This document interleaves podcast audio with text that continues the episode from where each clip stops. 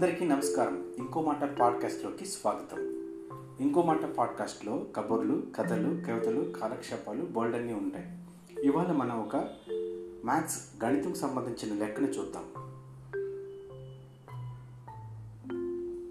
ఒక ఊరిలో ఒక చదువుకొని రైతు ఉంటాడు.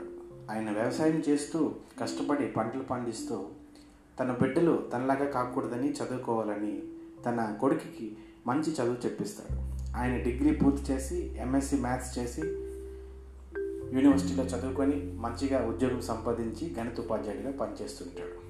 ఆయన ఒకరోజు వాళ్ళ నాన్నగారితో కలిసి పొలంలోకి వెళ్ళటం జరుగుతుంది. పొలంలోకి వెళ్ళిన తర్వాత పగలంతా పనిచేసి మధ్యాహ్నం వేళలో భోజనం చేయడానికి మర్రి చెట్టు దగ్గర కూర్చుని భోజనం చేసి పడుకుంటారు. కాసేపు విశ్రాంతి తీసుకోవటానికి పడుకున్న తర్వాత చెట్టుకేసి బాగా చూసి ఎంఎస్సి మ్యాథ్స్ చదివినటువంటి కొడుకు తండ్రిని అడుగుతాడు నాన్న ఈ మర్రి చెట్టు చూస్తే ఇంత పెద్దగా ఉంది కానీ మర్రి పళ్ళు చాలా చిన్నగా ఉన్నాయి ఈ పళ్ళు చాలా చిన్న చాలా చిన్న సైజులో ఉన్నాయి. అదే ఒక గుమ్మడికాయ చూసుకుంటే చాలా చిన్న పాదు కానీ పెద్ద పెద్ద గుమ్మడికాయలు కాస్తాయి. అలాగే పుచ్చకాయలు చాలా చిన్న పాదు కానీ పెద్ద పెద్ద పుచ్చకాయలు వస్తాయి. చివరికి మామిడి చెట్టు కూడా చూస్తే చెట్టుకు తగ్గట్టు కాయ కూడా గొప్ప సైజులో ఉంటుంది. కానీ మర్రి చెట్టుకి దీనికి అసలు పొంతని కుదరట్లేదు. దేవుడు మ్యాథ్స్లో బాగా విఫలమయ్యాడు. ప్రపోర్షనట్గా ఏమీ లేదు. అంత పెద్ద చెట్టుకి ఎంత పెద్ద పళ్ళు ఉండాలో అన్నట్టుగా అంటాడు. దానికి చదువుకోని రైతు నవ్వి ఊరుకుంటాడు.